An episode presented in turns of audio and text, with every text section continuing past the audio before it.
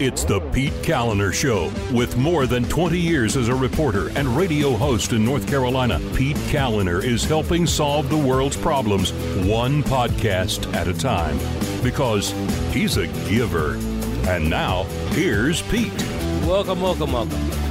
What is going on? Welcome to the show. Thanks so much for listening. I do appreciate it, and I appreciate sponsors of the program, patrons such as Shan, Joseph, Dan, Brian, John, Robbie, and uh, Sarah, Karen, Manuel, Jeff, and Nicole.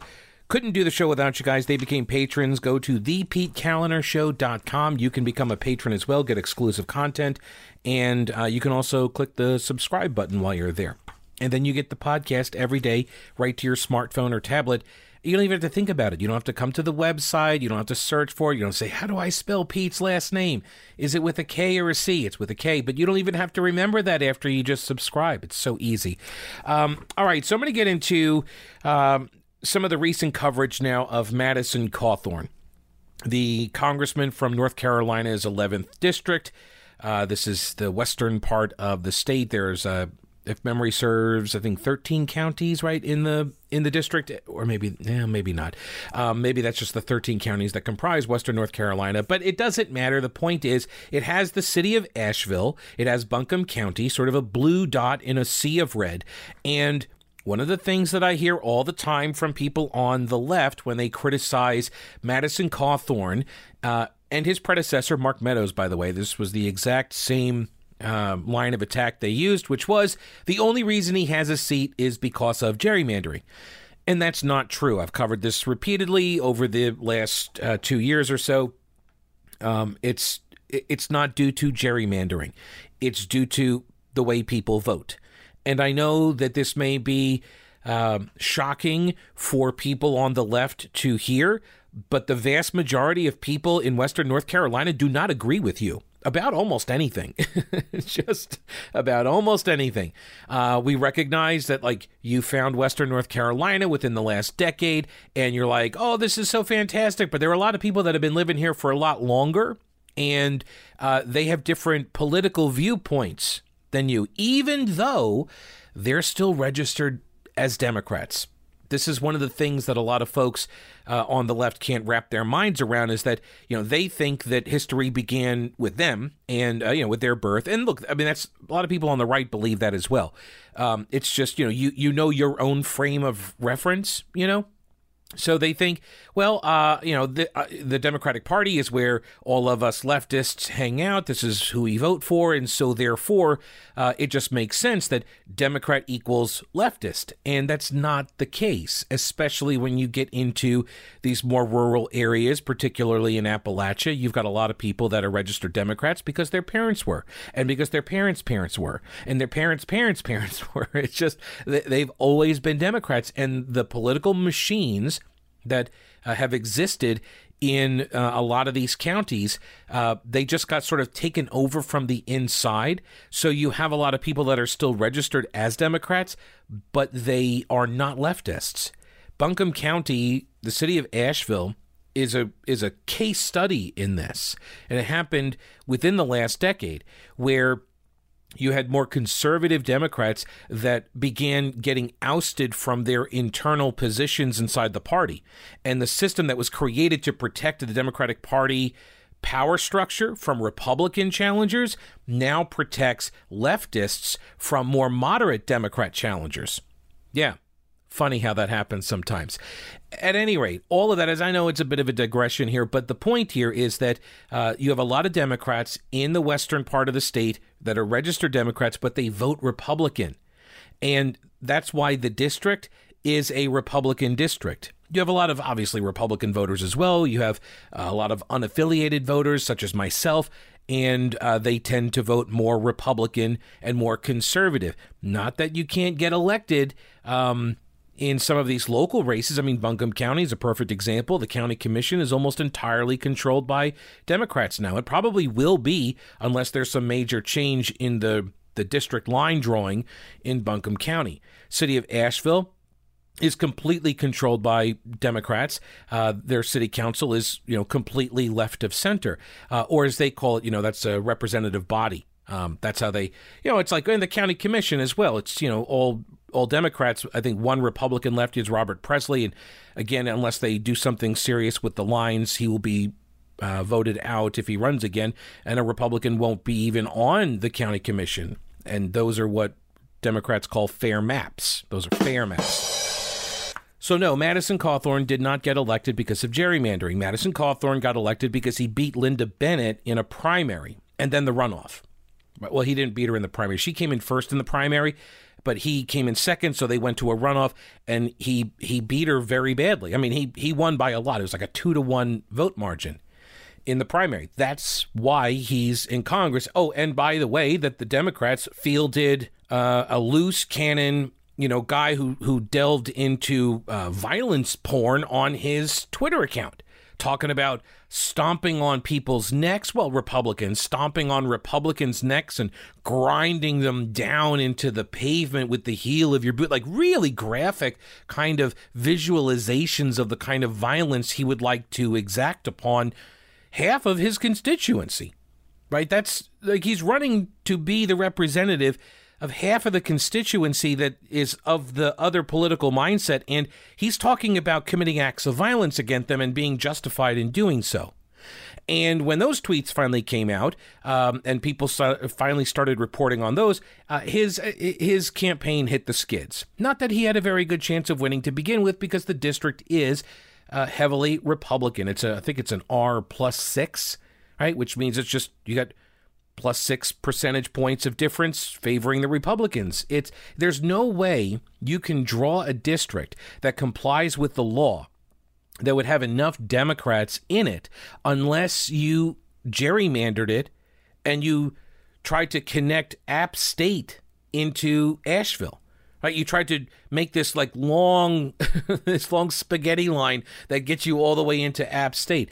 Uh, so you know the party against gerrymandering, so we are told. Well, they're only against gerrymandering in Republican states. To be clear, Democrats are only opposed to gerrymandering in the Republican states. They do it in their own states. When they have control of the maps, they gerrymander the bejeebus out of them. But uh, when when they're in the minority in a state, then and then they're against it.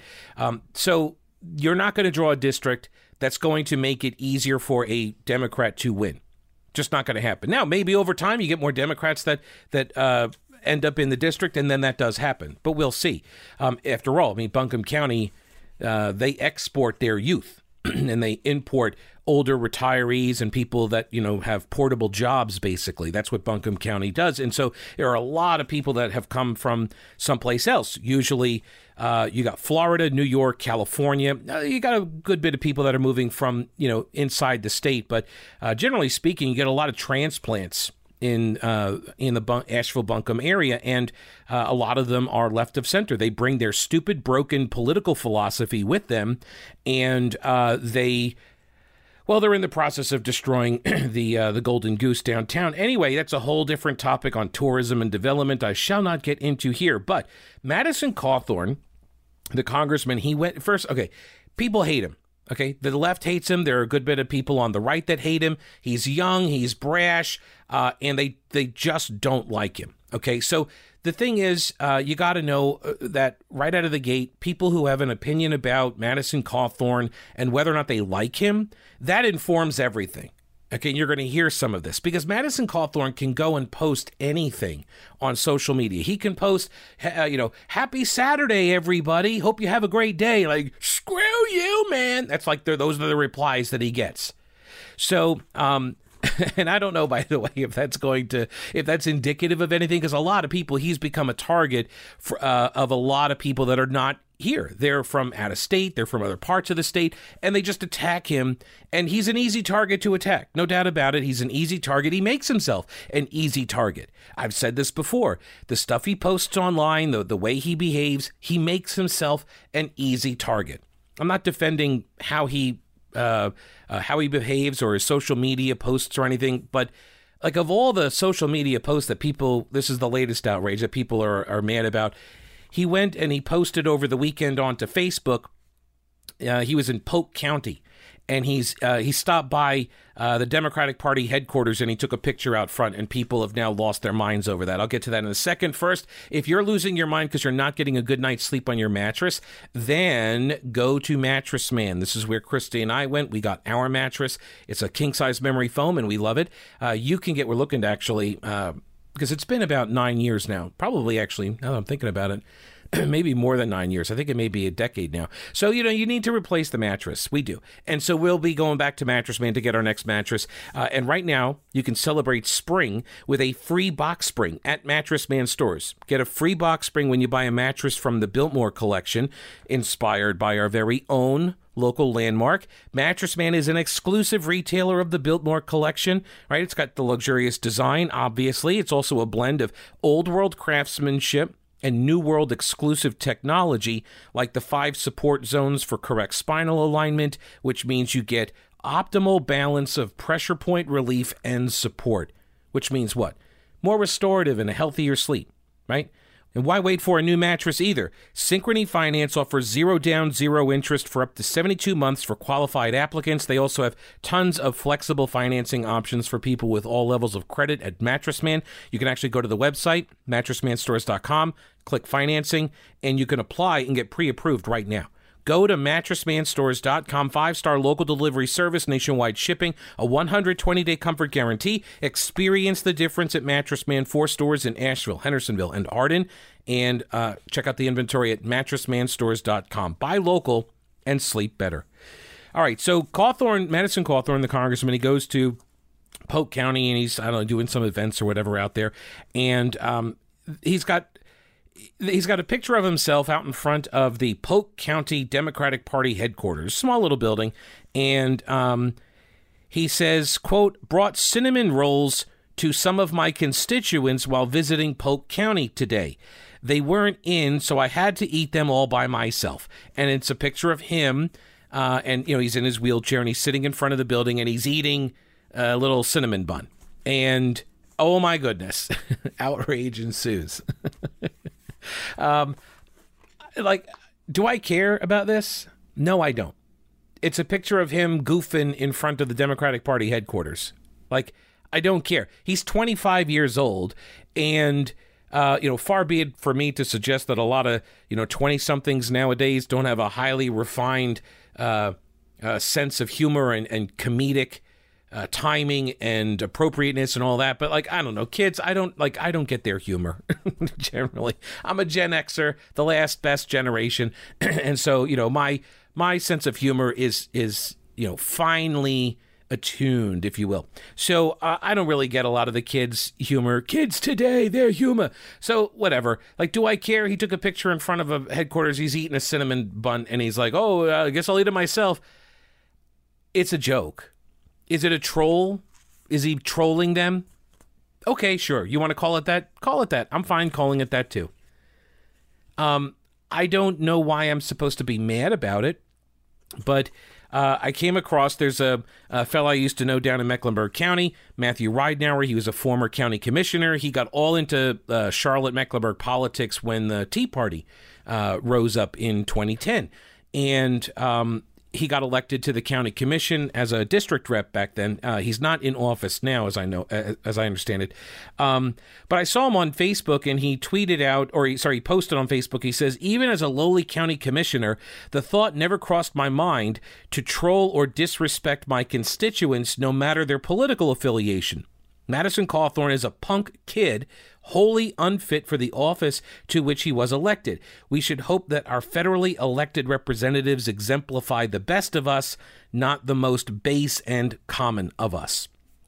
All right, I think uh, this fellow Matthew Ridenhour, I think he's probably about my age. I want to say, I think he's a Gen Xer, um, and so maybe he doesn't understand the kids either. I don't know why I do that voice for the old person. It's, it, yeah, it's kind of like a Yankee old person kind of i don't get it. Anyway uh, but see i have self-awareness. I recognize what it is that i'm doing there. So uh, I, eh, look maybe he doesn't get the joke. I don't really either. It's just you know what i almost suspect happened was they were driving down the road or walking down the road and they see hey, look at that. It's the headquarters. And they're like, hey, you know, it would be really hilarious. Let's get a picture in front of it. Like, I don't think it was staged. It could have been. I don't know. I don't know if it makes a difference. But, um, I mean, to some extent, yes, it probably was staged in some way. But, uh, like, it, it more than likely, it was like a photo of opportunity. It was a trolling of opportunity. And in the grand scheme of things, do you, like do you really think that this like he's he's trolling constituents? Is he? It, like he went out there to he's like I have because remember he says I brought cinnamon rolls to some of my constituents while visiting Polk County today. They weren't in, so I had to eat them all by myself. So the idea here is he went to the Democratic Party headquarters to give them cinnamon rolls. Now, the Democratic Party people responded. They were like, We didn't know you were coming. If you had, we totally would have been there, which I believe, by the way. I totally believe uh, because they would have wanted that photo op too. Like, look at us yelling at Madison Cawthorn, you know. They would have totally done that. Would that was that a troll job? Would they have been trolling as well? Probably. But this is politics. That's the thing that I don't I don't know. This is I like this is all just par for the course for me. Like you're going to take the photo op, you're going to take the shots at your opponents um, anyway, so uh, former Commissioner Ridenhour, he didn't like this. He called him a punk kid and uh, said he was uh, uh, wholly unfit for the office uh, to which he was elected. We should hope that our federally elected representatives exemplify the best of us, not the most base and common of us. And then he did a video later on. He talked about how, you know, you teach your kids not to behave this way, right? if you teach your kids not to behave this way, why are you accepting this as an elected representative? All right. So again, I feel the need to point this out. Madison Cawthorn got through a primary because Linda Bennett finished first. He finished second in the original primary. Linda Bennett was not a good candidate. And all of the primary was tainted by the way that it was held because Mark Meadows, remember, quit to go take the job as chief of staff. And because of that, it put into motion all of this bad blood in the primary because people felt like Meadows had stiff armed all of these other uh, potential candidates, and he kind of did. Now, you can argue he did it in order to keep, quote, the establishment people out, but the rumor has long been that Linda Bennett and Meadows' wife, Debbie, they're friends, and that this was done as a solid to Debbie Meadows' friend. I don't know that to be true, but that's always been the rumor. So um, there's a lot of bad blood. Linda Bennett, not a great campaigner, not a great candidate. She uh, she would yell at people in some of these forums, which I understand. Like some of them totally deserve to be yelled at. But then they take the video, it spreads around, and it leaves a negative impression among people. So she was not a great candidate. And then here's this kid who's like poster boy, you know, good looks and all this. He's got this compelling life story and he's well known in the community. Worked for Meadows' campaign at one point, worked in the office for Mark Meadows. So he's got some connections. His father is a, a fairly well known guy as well in the community. So, um, it, it, you know, he worked at the Chick fil A. Like people knew him. And uh, they, you know, they, they liked his story. They liked the idea of him. And then he ends up beating Linda Bennett. Well, now you go to the general election. And if my choice, and it was because I live in his district, my choice was between Mo Davis, who has this violence porn fetish, you know, imagining murdering people like me, and then I've got Madison Cawthorn. so, uh, okay, yes, there were other candidates, a Green Party candidate, not going to happen, and then Tracey DeBruhl, who was running as a was it independent or unaffiliated, whatever, not going to get enough votes. Just it's not going to, it wasn't going to happen. So those are the two legitimate options that I had for Congress. And who am I picking? Am I going to pick the guy that wants me dead? Why would I do that?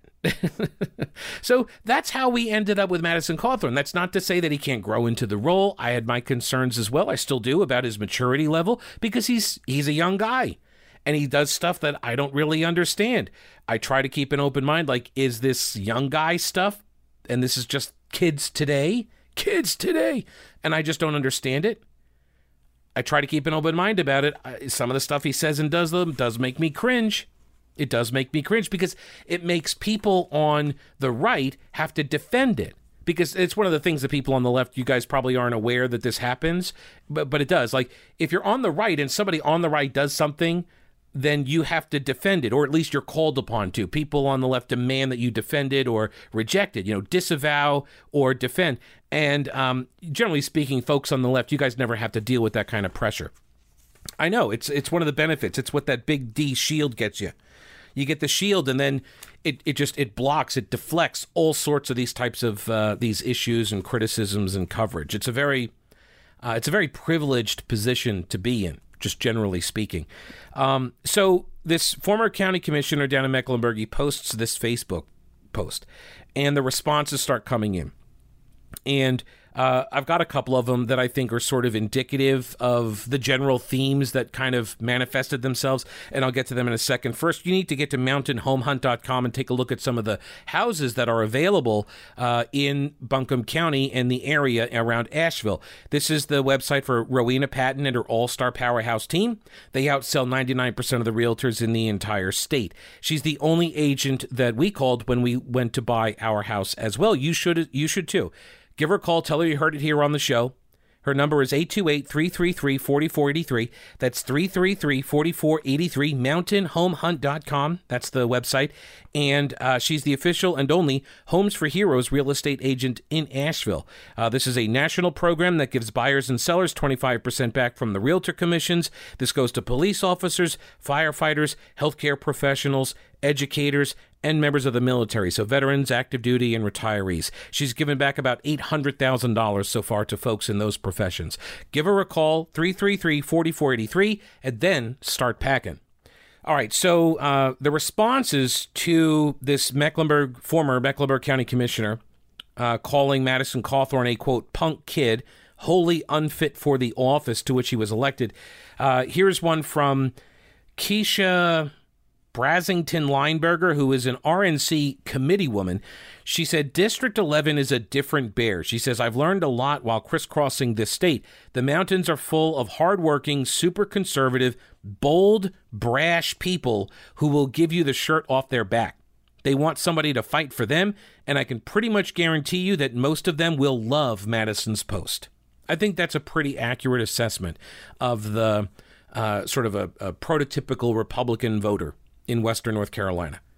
Hardworking, super conservative, bold, brash.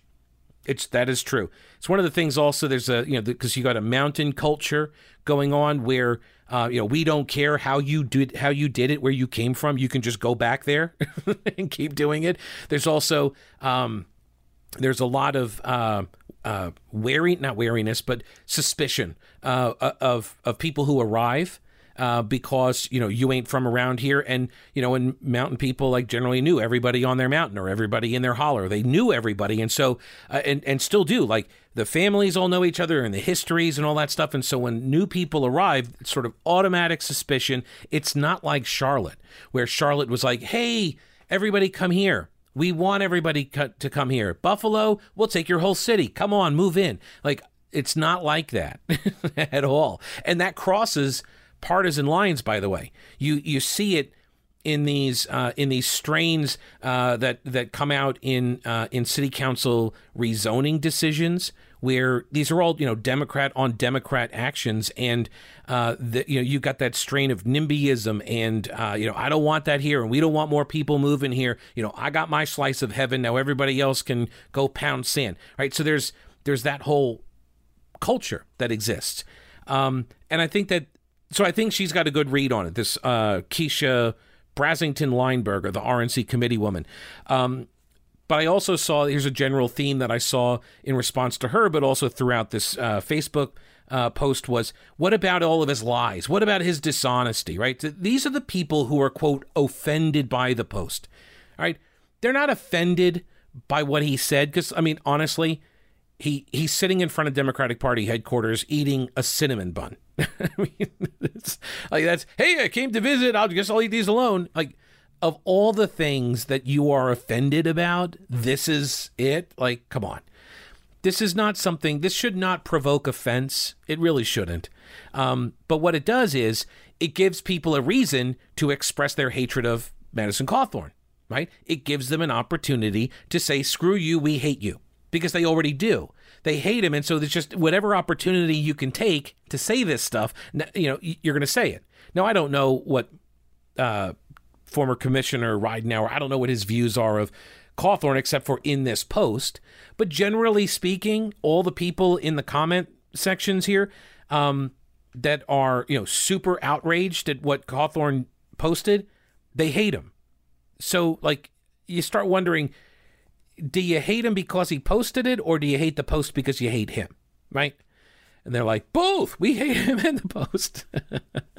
uh, then there was a response from Mike who says who is from here and he says hey i got a great suggestion worry about the crazy issues and tone deaf politicians in charlotte and leave the mountain folks alone Cawthorn is my representative, and I will continue voting for him. You certainly have enough to complain about in Charlotte. When you fix everything down there, let me know. Which, see again, there's the there's the attitude. We don't care what you think about here. We don't. And I understand that, by the way. Like uh, when I, because I came from Charlotte to Asheville, and I learned, I think, within a minute of my arrival, when I was on the air, like people don't want to hear about Charlotte. So you talk right when you, when I came as a talk show host, you, you you can't keep talking about Charlotte. Now I would give them points of reference, like in Charlotte they did it here, which is different or the same. But I wasn't saying it like this is a superior way to do it. I would point out, oh my gosh, this is the way it was done down there, and you guys do it way better here. Or, uh, hey, you know what, this worked down there, might consider trying it here, but I'm not going to tell you uh, how to do stuff here because this is like I'm the newcomer. And by the way, that's that's the approach I took when I arrived in Charlotte from Rock Hill and when I arrived in Rock Hill from New York. Like I recognize that I've come to your lands. and uh, you know, I enjoy being here and so I'm not going to try to change it into the place that I just left. So uh, another comment here for this was from Thomas, who said, This is a trend. It's all about them, no class, no perspective, and common decency. All right. And I understand this. This is a similar criticism that Donald Trump got from me, by the way, when I was railing on him in the primary back in 2016. Um, yeah, absolutely. Guilty, right? When when people behave uh, in a fashion like this that they don't command respect or dignity or whatever, like, oh, don't you lack any common decency? Like, I get that argument because I've made it. However, um, the decision has been made by enough of the voters inside the Republican electorate that they prefer somebody who is going to fight and to fight in any way, shape, or form necessary because the dignified, decent approach hasn't gotten them anywhere. So they think. You can disagree with that, but that's their assessment. They prefer somebody that's going to walk towards the fight and punch the opponent in the face. Rhetorically speaking, I'm not calling for violence because you got to be clear about that nowadays because if you are right of center and you say something like that like getting into a fight simply using that kind of rhetoric well that means that you're encouraging people to engage in violence. Now if you're of the left you feel free you go right ahead and do whatever you want. It's the big d shield again. You get to say whatever you want. You like can literally incite violence and then when people engage in the violence you're not held responsible for that because you're of the left. It's again another privileged position. It's the leftist privilege that they enjoy. Um, but I am not an advocate for violence. But I recognize that people are seeing themselves increasingly under attack. Conservatives are seeing themselves as increasingly under attack, and um, from guys like Mo Davis, for example, who talk about crushing their spines into dust into the pavement. And that's kind of concerning. And they want somebody that's going to fight that and is going to fight as viciously as necessary to win. That's where we are. I don't like it, but that's my assessment of where we are. Now, how do we walk back from that brink? Not so sure. I try not to engage in that kind of inflammatory behavior because, uh, or rhetoric, because I think maybe that has something to do with it. So I'm not going to behave like that. But there are people that are saying, you know what, the fight is here, it cannot be avoided, and so we want somebody that's going to fight. That's what I learned in 2016 with Donald Trump's election. Here's another one from a guy named Michael. He says, Get over it. He represents my district, and I was his field director. We don't care much. Uh, uh we don't care much what people outside the district think about our representation, but even if we did, while I wouldn't personally have done what he did, he's not doing actual damage to the country like most of the Congress, the president, and the vice president and the military industrial complex is. Robin says, uh, okay, this one's a little petty in my opinion. I don't really know the guy though. Douglas said, I don't understand. What does this Uh, why does this make him unfit? It looks like he was being a goofball. I mean, he was by the office on a Saturday. He clearly didn't expect anybody to be there. So what's wrong with the post? Carlton says, embarrassed isn't even the word for it. When people like him, uh, Marjorie Taylor Greene, and Matt Gaetz are the ones being championed, then I sincerely question whether it's worth being called a Republican. Uh, Bobby said, if I lived in his district, I would vote for him. We as Republicans are way too serious sometimes. I like his attitude. Kyle said, all of this vitriol over a little humor? What is going on, guys? Lighten up. And then Karen responded, Republicans have a hard time sticking together. They attack to make themselves more relevant than the person they're attacking. Too sad because the Democrats stick together no matter what. Now, uh, the commissioner, the former commissioner up there, uh, Matthew Ridenhour, he did respond, if not to this comment, but to the similar sentiment that, uh, you know, why don't we stick together? Democrats do. And I think he made an accurate point, which was there's this belief on the left that the Republicans stick together on everything. I've said this before. Like people on the right believe that the left is so like super unified. They take their marching orders and they're like ruthless. They're better than us when it comes to playing dirty. They both both sides believe this about their opponents. I, yeah, it's an interesting phenomenon. um, all right, so I've got also this article or the column written by John Boyle at the Citizen Times. Headline: Madison Cawthorn, time to grow up and just do your job. Uh, I'm going to get to that in a second. First, uh, speaking of jobs, if you need to get a job done and you need the right tool for it, then you need to go to General Equipment Rental. They are in Weaverville. They're at the intersection of Merrimon Avenue and Reems Creek Road. They're family owned and operated, have been for three generations. Fantastic people, and they know their stuff. I mean, you do it this long, right? You if you do it this long, you know all this equipment. They are your official licensed Husqvarna and Honda outdoor power equipment sales and service provider. So if you're looking to purchase some like outdoor equipment for the home or I mean even at a commercial level, they've got you they got you covered. And they know what all the equipment does. Year to year changes, differences between models and series and such. Also, if you're looking to rent tools and equipment, General Equipment Rental, same spot, uh, because th- they've got all of the stuff that you need to get the job done correctly and quickly, and they're going to show you how to use it. They service what they sell, by the way. Uh, so, like, they're going to show you how to use the equipment. So, first off, you don't break it, but also, so they, so you get the job done correctly. Like, they don't want you to go to a site, your job site, or bring it home and not know what you're doing with this tool because you're just going to get frustrated. You're going to bring it back, and the job's not going to be done, and they don't want that. They want to help you. So go to General Equipment Rental uh, and tell them I sent you. You can go to generalrents.com is their website. Check out the inventory and all the deals that they offer because uh, they're always running deals. General Equipment Rental, generalrents.com, and think outside your toolbox. So John Boyle is a columnist uh, and writer at the Asheville Citizen Times. And I says somebody may want to introduce our young Congressman Madison Cawthorn to a concept called karma. And then he proceeds to explain what karma is and ties it to Christianity. And he says when Cawthorn recently mocked fellow Republican Liz Cheney after she was removed from a top congressional leadership spot because she had the audacity to call out Donald Trump's big election steal lie, I had to cringe.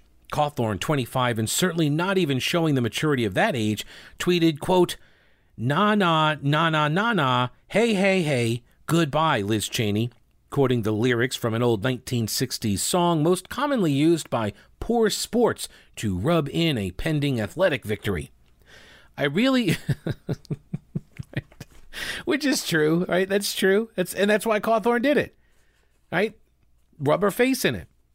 He says, I really don't want to spend two years chiding Cawthorn, who lives in Henderson County, was elected last November, for lacking class, being a poor sport, and constantly showcasing his immaturity, but he just won't stop doing all three. So I have to say these things. It's almost as if he cannot fathom a day, say in 2022, when he loses his seat in Congress. Well, well, why do you think that, Mr. Boyle? See, here's the thing. Maybe he, maybe he doesn't care. right? Maybe he doesn't care. Okay, if I lose and someone's going to rub my face in it, okay. Like honestly, just because you care about it and maybe your feelings would be hurt and oh my gosh, oh, why behave like that? Maybe he doesn't care. Maybe that's that's not in his uh, portfolio of feelings. I don't know. Um, it's just, it's an assumption. I want to ask him about it, but he says we'll get to that in a minute. I also want to note that while Cawthorn has plenty of time for childish tweets mirroring the pettiness of his post election cry more lib tweet, yeah, remember he tweeted that after the election cry more lib.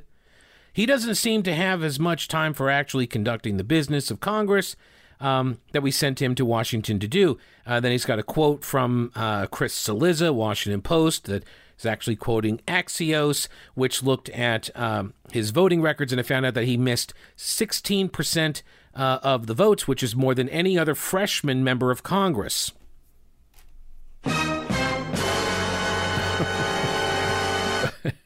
Okay, it's full disclosure, and I always say these types of things like I am usually fine with Congress not doing anything.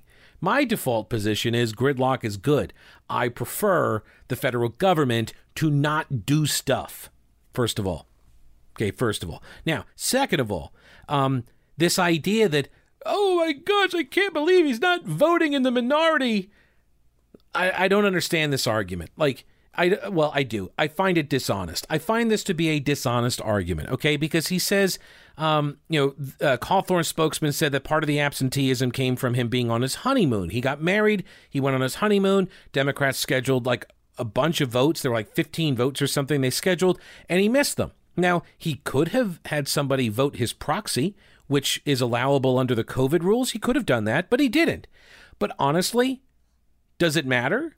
Like seriously, he, he's voting against Nancy Pelosi's agenda on everything.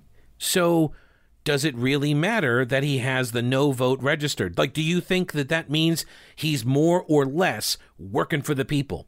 He's not getting anything done as a freshman, first of all. Secondly, as a freshman uh, uh in the minority party. He's not. He's not going to get anything done. The only way he would get stuff done is if he did stuff Democrats wanted. right? This and this is see this is what I mean. This is at the heart of this dishonest argument that oh I can't believe he's missed sixteen percent of the votes. Like oh so you want him there casting votes and and bogging down the Democrat agenda, right? You hate the way he votes, but you demand he do so. So in other words, what you're demanding is that he just be somebody else this is at the heart of this argument, I think. Look, you want to run against him and make this a campaign issue? Go right ahead. Seriously, go right ahead. And it'll matter for some people. Like, he missed 16.2% of the votes as a freshman. He's too busy doing these other things, working for somebody else, not us. You want to make all of those arguments. You know, it's good campaign material. I'm sure it'll work uh, um, and convince some other uh, constituents. But practically speaking, what kind of impact do you think he has? Seriously. I'm reminded of something that Congressman Patrick McHenry told me years ago. He's the 10th congressional district uh, representative. And McHenry said, look, uh, you can be a bomb thrower or you can get stuff done. And the chamber needs both right? The chamber needs both. Both parties need both of these. Like there are people that throw the bombs, and then there are people that are, you know, the ones that work behind the scene. They're thoughtful and serious, and they craft the legislation. And, but and you need both of these types of people in the lawmaking business because the bomb throwers keep people in line. They do, from the left and from the right. They keep people in line from your own party, like Madison Cawthorn, if he's going to be a bomb thrower, probably he's going to hit some of his uh, his own uh, party mates, like Liz Cheney, right? Keeps people in line. You don't want to anger the bomb throwing part of the uh, of the caucus, right? But you also need people to work on the legislation. The problem when you're the minority party is you don't get a lot of opportunities to actually have an impact. Talk to the Democrats at the state house. They know this. Few and far between there are the opportunities where they can actually have an impact and craft legislation that actually gets passed that they agree with and Republicans agree with. It just, a lot of this criticism is obviously rooted in I hate Madison Cawthorn, and so therefore I hate what he did or I hate what he didn't do in this case, which is to show up and vote against Nancy Pelosi's agenda. Um, he goes on to say, to be clear, this is John Boyle again, I don't feel that Cawthorn is a bad person. I just find one of his core character traits to be hubris. Another word he may want to study a bit. The definition is excessive pride or self confidence. Okay. yeah, probably so. I would venture to guess the vast majority of people that run for elected office suffer the same character flaw. and probably most people in media too. I, I mean, think about it, right? Especially in Congress or any elected office for that matter. Um, you you go to the job interview saying you need to fire that guy and give me his job. And I think that requires a certain amount of ego, don't you think? Right? To get up there and actively lobby for somebody to be fired so you can do the job that they're doing. Think about your own workplace. You know, would you do something like that in your own workplace? Hey, boss, you need to fire Joe over there and let me do his job because I could do it so much better than him. By April 15th, Cawthorn had already had five Democrats and one Republican who had filed to run him against, uh, against him in 2022. It's the largest challenger field any 11th district incumbent has seen at this point in an election, according to 20 years of state elections records, as reported by my colleague Joel Burgess, who is a Democrat activist with a byline. Um, so, first off, okay, this is a census year. So, what that means is there are a lot of districts that we don't know what they're going to look like at the state level and the county levels and such. And so what happens is you have a lot of people that are reserving uh, uh, their announcements. They don't know what district they're going to be in, so they don't want to announce what they're going to run for at this time. So what that means is the federal races, though, you don't like a congressman, you don't even have to live in the district to run for it. You just have to live there if you win. And so you can file to run for those seats. You got you got and to be clear, there's one Republican challenger. Okay, one. There's one Republican challenger, uh, and uh, what's her name? Nevarez, I believe. And uh, if I recall correctly, I pulled her voter card, and I think she actually has been voting in some Democrat primaries. So uh, I'm not so sure he's getting a whole lot of challenges right now. Now, he may. Um, there's been this effort uh, in the Citizen Times. They keep talking about Chuck Edwards, the state senator, um, who has been publicly critical of Cawthorn already. And so he may run. There's the former Henderson County Sheriff George Erwin, who is quoted extensively in Boyle's column about this. Um, he said, though, that he's not, uh, he's not going to run. Um, and then he said that the country is starving for statesmen. And um, he wants to see that from either party. He says uh, someone who doesn't taunt a colleague after her removal, especially when she made an ethical stand. That's what John Boyle writes.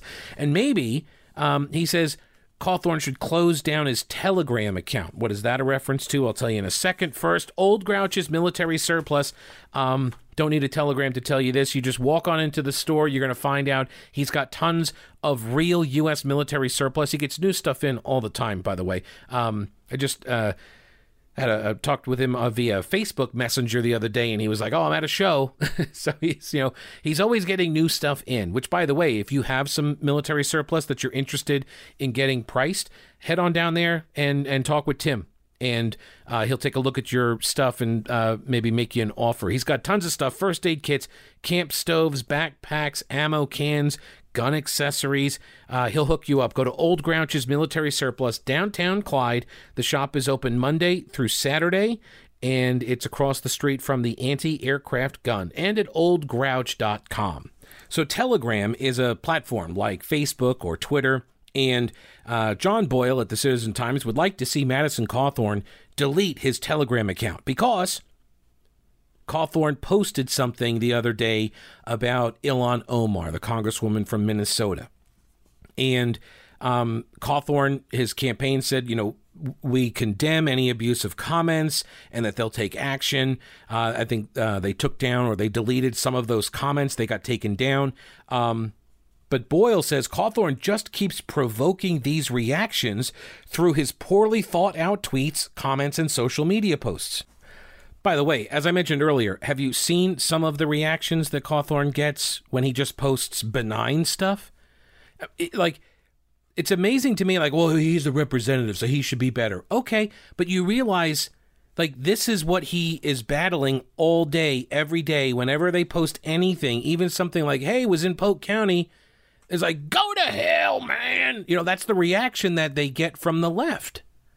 So, like this idea that he's supposed to rise above all of this. Meanwhile, you've got you know people in uh, in Congress that are saying some of these things as well against him and against Republicans, and you know you're a Nazi. you're like really? I'm, I'm I'm supposed to just what play nice with people who call me a Nazi? No, you can go to hell. Seriously, like I I have no I have no issue fighting with people at the level they engage me at. None. And I know that's not very Christian, but um, when you're in the political arena, I think sometimes it's required. So he then says um, that oh, that the these tweets or the posts that this is what is uh, is fomenting this. So once again, when Republicans say something, because what uh, Madison Cawthorn said on this Telegram post. He put uh, he put a picture of um, Congresswoman Ilhan Omar up there, and he said far left Democrats have chosen terrorism over tolerant freedom. The Muslim Brotherhood is a purveyor of terror. Democrats are on the wrong side of history, and it's not even an argument. Okay, this is obviously in line with what's happening with Israel and the Palestinians and the rise of anti Semitism. You have attacks against Jews occurring in major cities all over America, all over the world. And Democrats, they've got they've got several people in their caucus that are pretty outright anti Semitic. Okay? And uh, by the way, the attacks on Jews in these cities and the Democrats' hesitancy to condemn them for days uh, lays bare the lie that, oh, I'm not anti Jewish, I'm just anti Zionist or anti Israel. I'm just objecting to Israeli policy.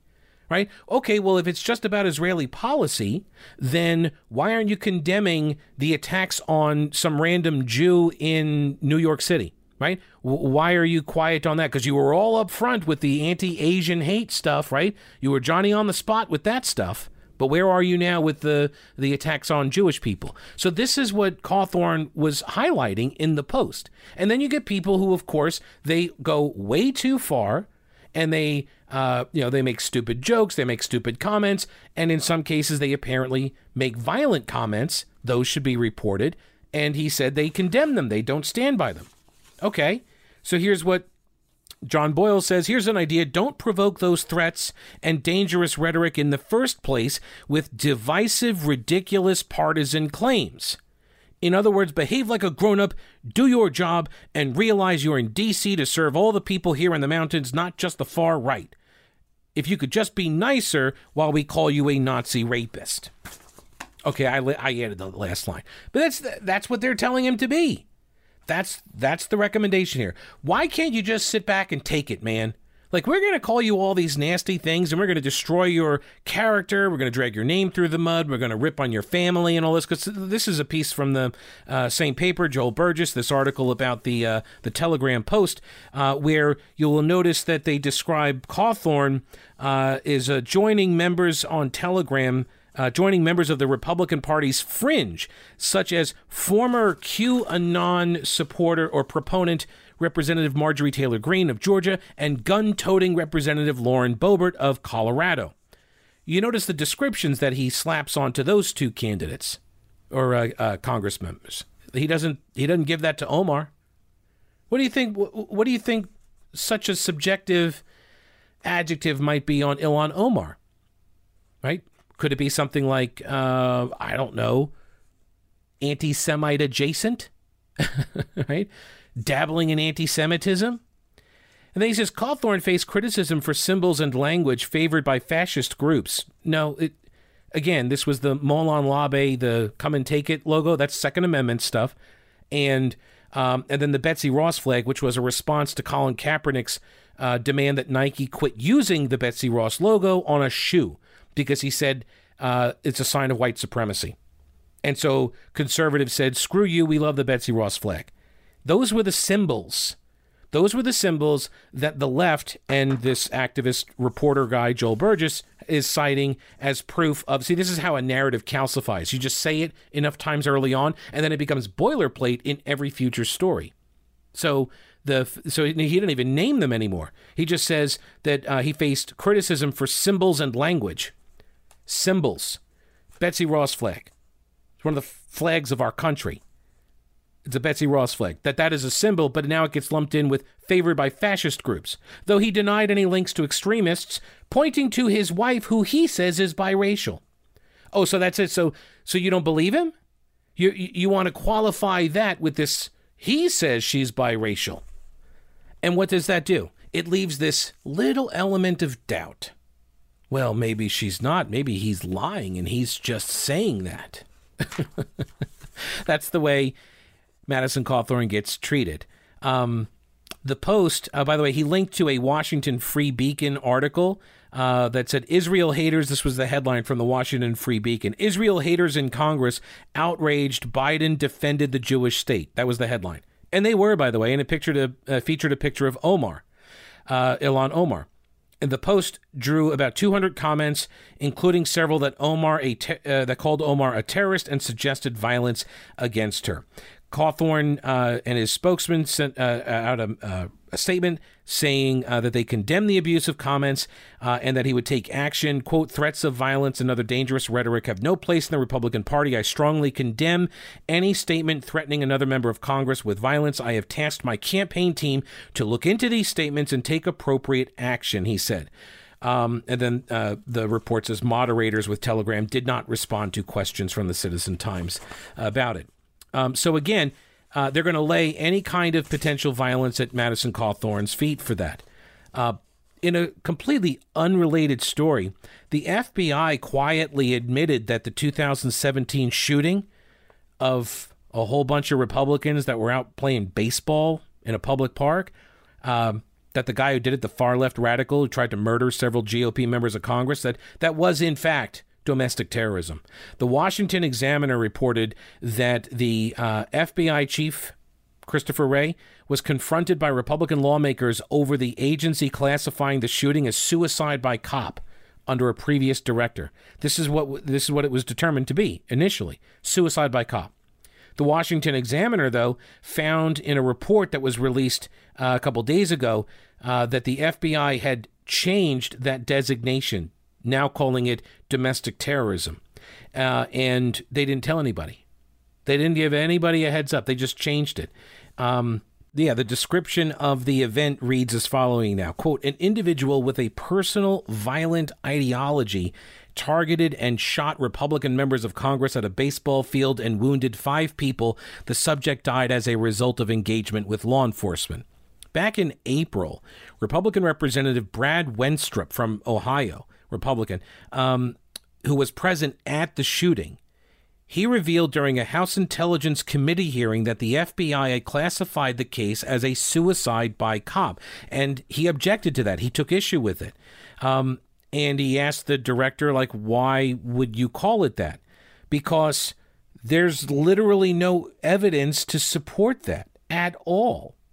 The guy had a hit list. That's not. He had a hit list there was also no obvious police presence there. The Capitol Hill police, that was they, the two officers who were there, apparently uh, they were in their car. This, according to theblaze.com. Scalise, so Steve Scalise, the House uh, uh, Majority Whip, uh, who was the most seriously injured, Scalise's security detail um, was there because he's a member of the House GOP leadership. And if he wasn't at the park that day, there would have been no officers there. There would have been no law enforcement presence during that practice. Also, the officers were wearing plain clothes and they were sitting inside of an unmarked vehicle. So, how is that a suicide by cop? This guy who carried out that attack, that is now classified as domestic violence, um, that guy had all sorts of anti Republican rantings on his Facebook page, and he was fueled by the rhetoric of the left, specifically Bernie Sanders. Now, Bernie Sanders condemned the attack, right? Bernie Sanders condemned just like Madison Cawthorn has, but I don't see anybody saying Bernie Sanders and the left, they need to dial down this rhetoric. I don't hear that coming from folks like John Boyle. Now maybe it's because you know Madison Cawthorn's the local congressman, and so you know, you know, make a difference at home. That's possible. I'm not buying it, but it's possible. That's a wrap for the episode. Thanks so much for listening. I do appreciate it. And remember, subscribe at thepetekalinershow.com. And uh, we'll talk with you later. Don't break anything while I'm gone.